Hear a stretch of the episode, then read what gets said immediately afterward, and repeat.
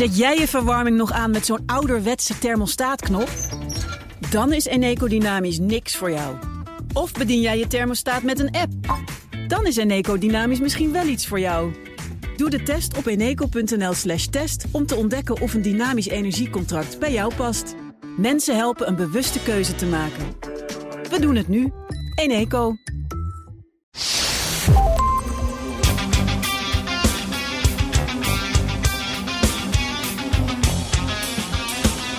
Het regeerakkoord. De prijs van een nieuwe website voor je bedrijf of wie morgen het kind uit de crash haalt. Onderhandelen doen we allemaal, elke dag.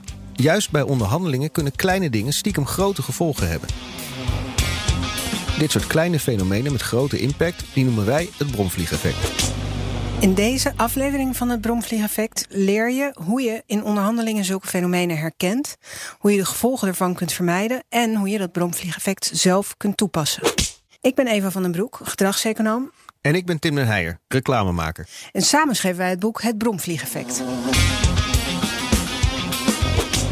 Never say no to a hostage taker. It's in the manual. Now, are, are you going to tell me no again? No, I'm not. No, uh, wrong answer. Never use no, don't, won't, or can't. All right? It eliminates options. The only option that leaves is to shoot someone. Understand? Uh, yes. Yes, yes good. See, yes is good. You say no again, I'll kill somebody, all right? Dit is natuurlijk de ultieme onderhandeling. Je hoort hier Samuel Jackson, die in een film een onderhandelaar speelt bij een gijzeling. En wat je hoort is dat hij zich over één detail heel erg druk maakt. Never say no to a hostage taker. Nou, wij gaan het hebben over onderhandelingen en waarom dat soort kleine dingen, zoals één woordje, een groot effect kunnen hebben. Dan gaat het zeker niet alleen over gijzelingen, maar juist ook over je keuken of je salaris. Eva, hoe komt het nou dat kleine dingen juist dan zo'n grote impact kunnen hebben? Ja, het gaat hier bij keukens en bij gijzelingen natuurlijk om dingen waarvan je eigenlijk de waarde van het product nog niet helemaal hebt vastgesteld. Dus er is ook niet zoiets als de echte waarde van uh, het mensenleven in dat geval, of van wie zijn kind van de crash haalt. En dat zijn dus dingen, die, die onduidelijkheid, daardoor zit de onderhandelingsruimte er. En een heel goed voorbeeld van ja, uh, hoe, hoe je dat Uh, terugziet echt, is een experiment uh, wat echt al twintig jaar geleden gedaan is, waarin ze het eigendomseffect vaststelden.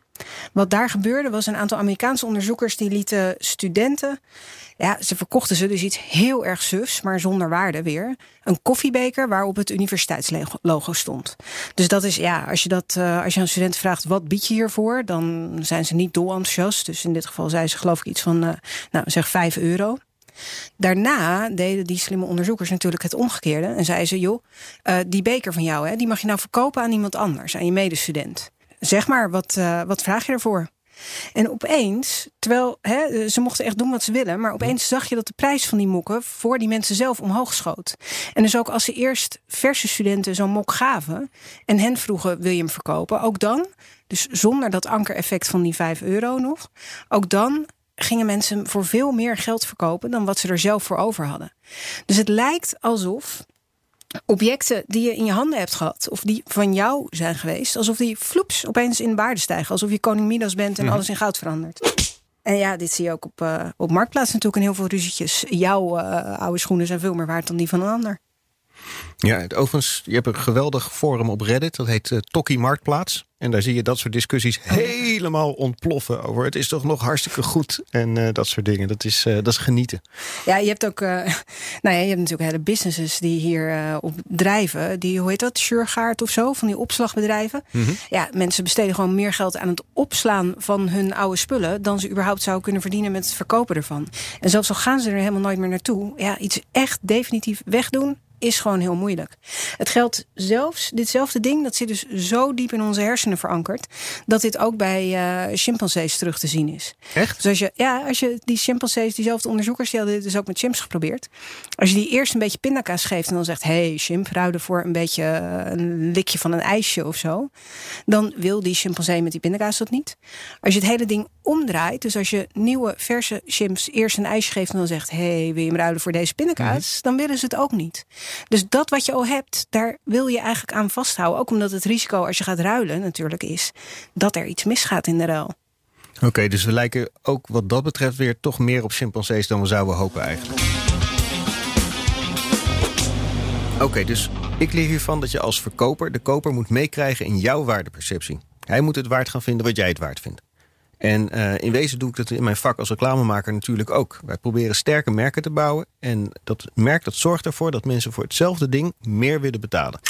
Hetzelfde t-shirt, zet er een logo op. En mensen vinden het gewoon oprecht meer geld waard. Ja. En we praten vaak over pricing power. Een sterk merk dat heeft eigenlijk de macht om te zeggen... ik vergro- verhoog de prijs, blijf het maar kopen. En dat kan eigenlijk op allerlei manieren kun je dat effect ook geven. Je hebt natuurlijk in de onderhandeling heb je geen tijd om een, uh, een merk te gaan bouwen.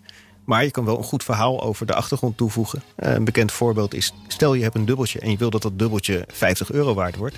Wat zou je kunnen doen? Nou, je zou het heel even in de portemonnee van Lady Gaga kunnen doen... van een andere grote ster. Als je het dan weer terugkrijgt... dan kan je het inderdaad voor dat bedrag misschien wel verkopen. Waardeperceptie kun je dus sturen met slimme trucs. Ik denk nu aan reken de ander voor hoeveel dagen hij of zij er plezier van heeft. Uh, het Penny's a Day effect, zeg maar. Want dan kun je dus zien, nou ja, per dag kost deze podcast je dus maar weet ik veel. En dat werkt best goed, want dan, dan zie je het inderdaad als veel kleinere bedragen... voor wel een hele tijd plezier, bijvoorbeeld. Yes, dat is een hele mooie bromvlieg inderdaad. Um, ik heb hem zelf veel gebruikt voor goede doelen. Waar je mensen dan voorrekent van... nou, in plaats van het bedrag wat je per jaar doneert aan het goede doel... rekent het uit per dag. Dat is misschien wel minder dan je aan koffie uitgeeft op een dag. En daarmee kan je iemand genezen van een uh, verschrikkelijke ziekte. En, en dan zijn ze veel meer geneigd om het te doen.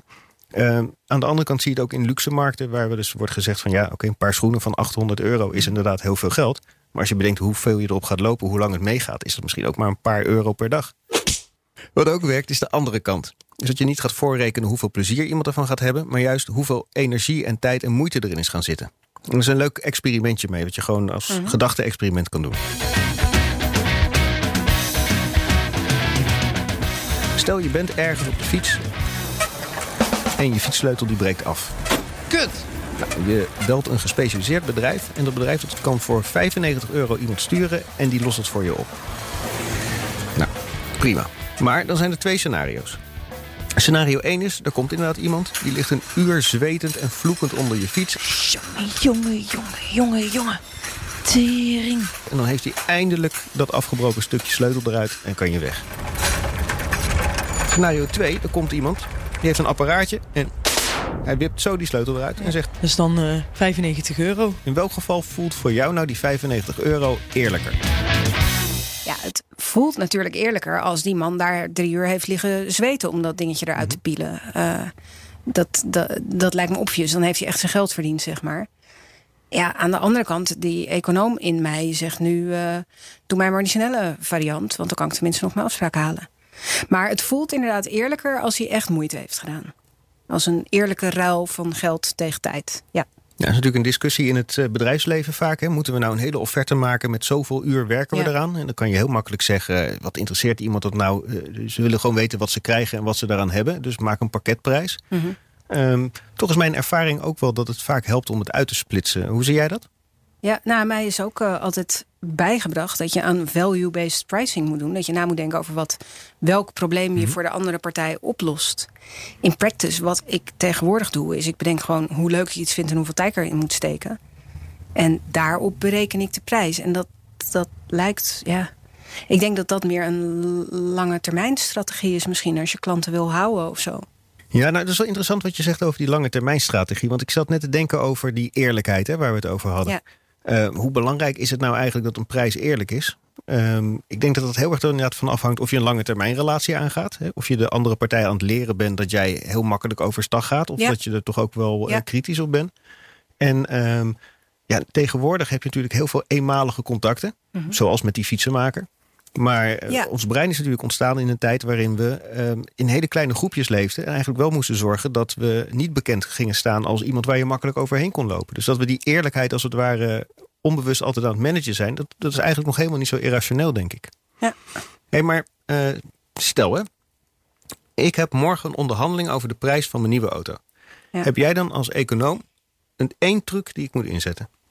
Ja, er is... Uh, sp- Theoretisch gezien is er één ding wat je echt van tevoren moet doen. En dat is nagaan wat jouw andere optie is. Mm-hmm. Dus de, de technische term is de outside option. Dus dat is echt alsof je fysiek naar buiten loopt bij de dealer. Maar het is eigenlijk gewoon wat is je basisoptie, je terugvaloptie... als je niet tot een deal komt in de onderhandeling. Want dat is eigenlijk het laagste waarvoor jij uh, naar huis gaat, zeg maar. Dus daar moet je sowieso bovenuit komen. Als je die heel scherp hebt, dan weet je ook hoe ver je kunt zakken zelf.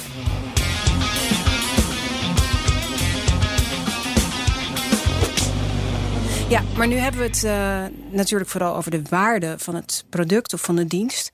Terwijl heel veel van die bromvliegen waar wij het over hebben, die zitten vooral in de persoon, denk ik. In, uh, bij wie er nou uh, aan het onderhandelen is. Het klinkt eigenlijk niet zo wetenschappelijk, hè? Je hoort heel veel in sales over de klik en de chemie en de gunfactor. Zeg jij dan dat zulke dingen echt bestaan? uh, nou, ik zou andere termen gebruiken, inderdaad. Maar het blijkt wel echt in experimenten, hè, dat mensen makkelijker iemand of iets kopen inderdaad van iemand die bijvoorbeeld dezelfde naam heeft, of een mm. beetje op ze lijkt, of hetzelfde aan heeft, uh, dat soort dingen. Dus als wij uh, samen iemand willen overtuigen om uh, iets van ons te kopen of zo, dan, en diegene heet Evert, dan moet ik het mailtje sturen, bijvoorbeeld. Aan de andere kant, dat zeg ik nu wel, maar het blijkt ook dat vrouwen, uh, gevoelig onderwerp, hier eigenlijk minder goed in zijn, vooral als ze voor zichzelf moeten onderhandelen. Dus vrouwen onderhandelen minder op het scherpst van de snede als het over henzelf gaat.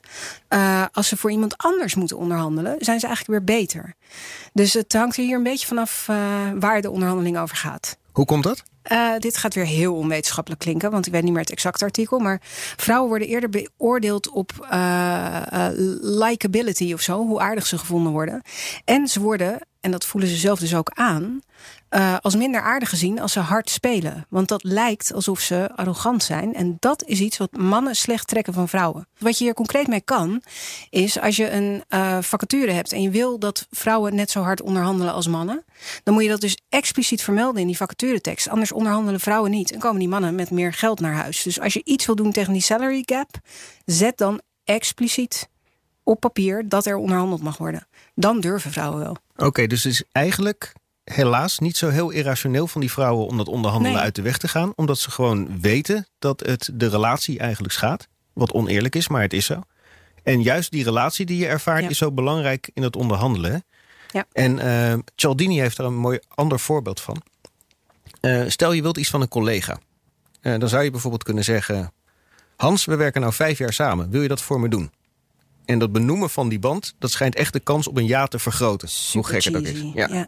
Nou ja, dat is een super cheesy voorbeeld. Ik hoop wel dat we het nou in Nederland na deze podcast op de werkvloer gaan horen. Frits, we kennen elkaar nou twee weken. Wat dacht je ervan om mijn uh, begroting goed te keuren? Um, maar er is een heel beroemd voorbeeld van. Angela Merkel, die paste het toe in een beroemde verkiezingsspeech.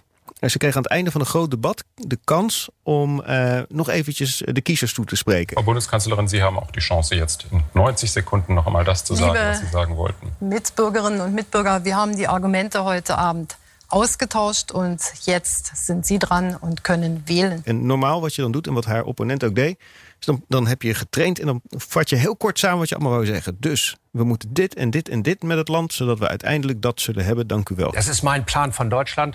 Daarvoor stehe ik. Maar Merkel deed dat niet. Zij zei alleen maar: Sie kennen mich. Sie kennen mich. En veel mensen die er verstand van hebben zeggen dat was eigenlijk het moment dat ze de verkiezingen won.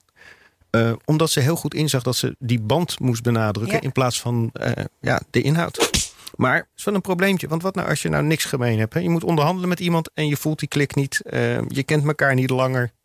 Nou, dan kun je altijd nog een beetje spelen met de manier waarop je verschillende opties aanbiedt. Dus mm-hmm. uh, pakketten, keuzeopties. Uh, dat noemen we keuzearchitectuur. Dus dat is echt het spelen, het, het bouwen van de opties die je iemand geeft. Je kan bijvoorbeeld uh, iemand een keuze geven uit drie verschillende maten. Uh, ik denk nu aan Starbucks of zo. Mm-hmm. Klein, middel en groot. Ja, de meeste mensen kiezen dan de middelste. Maar wat kan je nou doen om mensen net één stapje naar boven te duwen naar de grotere beker koffie? Ja, je zet er gewoon een enorme emmer naast. Niemand wil die hele grote kopen, maar je krijgt wel het effect dat mensen net een iets grotere kiezen. Oké, okay, dat zijn van die typische uh, spelletjes die je eigenlijk met de opties of met de keuze kan spelen. Hè? Ja. Um, kennen we ook uit de reclame. Ik ben nog steeds een hele uh, grote fan van uh, oude slogan. De vraag is niet of u een Volkswagen nodig heeft, maar de vraag is hoeveel Volkswagen u nodig heeft. Ja, dat is toch echt een hele goeie, want het, je... je Je stelt een andere vraag en mensen geven er toch antwoord op.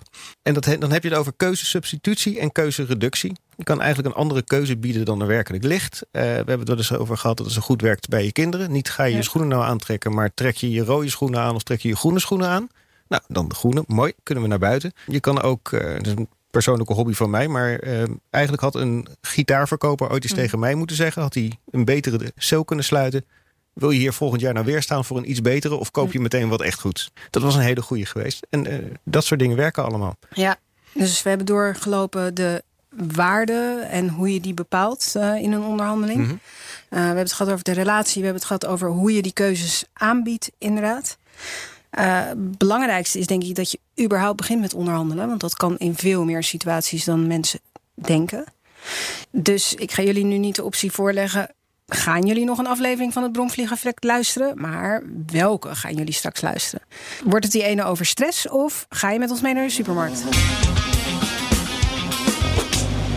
Leuk dat je weer luistert naar het Bromvliegeffect. De podcast die je grip geeft op kleine alledaagse fenomenen die jouw gedrag beïnvloeden. Vraag je nu al de hele aflevering af waarom we dit het Bromvliegeffect noemen? Luister dan onze andere afleveringen. Je vindt die afleveringen op b n r punt n l en op alle andere plekken waar je podcast luistert. En wij vinden het heel leuk als je een review achterlaat. En kom je een bromvlieg tegen die wij nog niet hebben gevangen? Laat het dan weten op Twitter of op Insta met de hashtag Bromvliegeffect. Dankjewel, tot de volgende. Doei.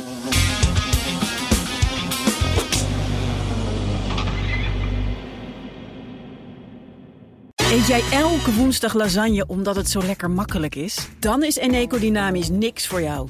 Maar kook jij het liefst elke keer wat anders met het risico dat ze zeggen... Ja, dag, dat gaan we echt niet eten. Dan is Eneco Dynamisch misschien wel iets voor jou. Doe de test op eneco.nl slash test om te ontdekken of een dynamisch energiecontract bij jou past. Mensen helpen een bewuste keuze te maken.